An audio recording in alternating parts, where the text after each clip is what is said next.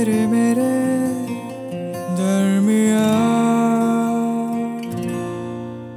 तेरे मेरे दरमिया अभिषेक और कानुप्रिया के साथ। याद नहीं आ रहा किस फ़िल्म का डायलॉग है बट जब सुना था ना तो दिल को छू गया था मेरे। डायलॉग है कि प्यार करना बहुत लोग सिखाते हैं पर अफसोस उस प्यार को भुलाते कैसे हैं ये कोई नहीं सिखाता। दो साल, ग्यारह महीने और दो हफ्तों बाद भी आज पीछे मुड़कर देखता हूँ तो तुम्हारी यादों के अलावा कुछ नहीं दिखाई देता मुझको। कैफेज पार्क्स रोड्स यहाँ पर दिखते हर कपल में आज भी मैं हमें ढूंढता हूँ। हमारी इन बिखरी यादों को समेटते समेटते कब मैं ही बिखर गया, पता ही नहीं चला। तुमसे बात किए हुए एक अरसा हो गया है। तुम्हें भुलाने की कोशिश में घर के हर कोने से तुम्हारी यादों को मिटाता रहा हूँ मैं। वो जो लैंप तुमने मुझे मेरे ट्वेंटी फिफ्थ बर्थडे पर गिफ्ट किया था, उसे स्टडी टेबल से हटा दिया मैंने। और वो जो डायरी तुमने मुझे देकर बोला था कि इसमें सिर्फ़ अच्छी बातें लिखना, उसके गीले पन्ने भी फाड़ कर फेंक दिए मैंने। पर अफसोस, आज भी तुम्हें खुद से अलग नहीं कर पाया हूँ मैं।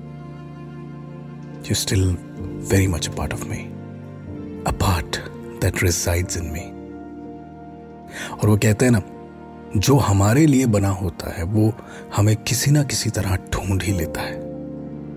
तो देखो, आज तुम मुझे मिल ही गई। जिस बस में बैठे बैठे तुम्हें याद कर रहा हूँ, उसी बस की बगल वाली सीट पर बैठे इस पैसेंजर ने तुम्हारी तस्वीर अपने वॉलपेपर पर लगा रखी है। इन बीते सालों में ऐसा पहली बार लग रहा है कि तुम मेरे कितनी पास होते हुए भी कितनी दूर हो। बहुत दूर यहाँ गई है लगता है। तेरे मेरे दरमिया आज मोहित घर लौटे तो अजीब से मूड में थे। जैसे कुछ सोच रहे हों। शाम के रूटीन के बाद जब फाइनली हम अपने रूम में सोने के लिए पहुँचे तो मुझसे रहा नहीं गया और मैंने पूछ ही लिया क्या हुआ? आयु ओके कुछ खोए खोए से लग रहे हो। तो बड़ा झिझक कर बोले, अब आज आज सनी से मिला। सनी, ये नाम सुनते ही जैसे वक्त पे पॉज लग गया और हार्ट बीट तेज हो गई। तुम तुम मोहित से कहा मिल गए? क्या बातें हुई तुम दोनों के बीच? और मैंने तो कभी तुम्हारे और मेरे टूटे हुए रिलेशनशिप के बारे में मोहित को नहीं बताया तो उन्हें कैसे पता चला? क्या सोचा होगा उन्होंने? नहीं, ऐसा नहीं है कि वो जेलस या पोजेसिव टाइप्स हैं, बस सिंपल आदमी है। How did he even recognise you हज़ारों सवाल मन में एक साथ दौड़ भाग कर ही रहे थे तो खुद मोहित ने ही बताया। कि उन्हें मेरे एक पुराने बॉक्स में कुछ लेटर्स मिले थे और कॉलेज की फोटोग्राफ्स भी। और सब पढ़ के, देख के वो समझ गए थे कि मेरी ज़िंदगी में आने वाले वो पहले शख्स नहीं थे।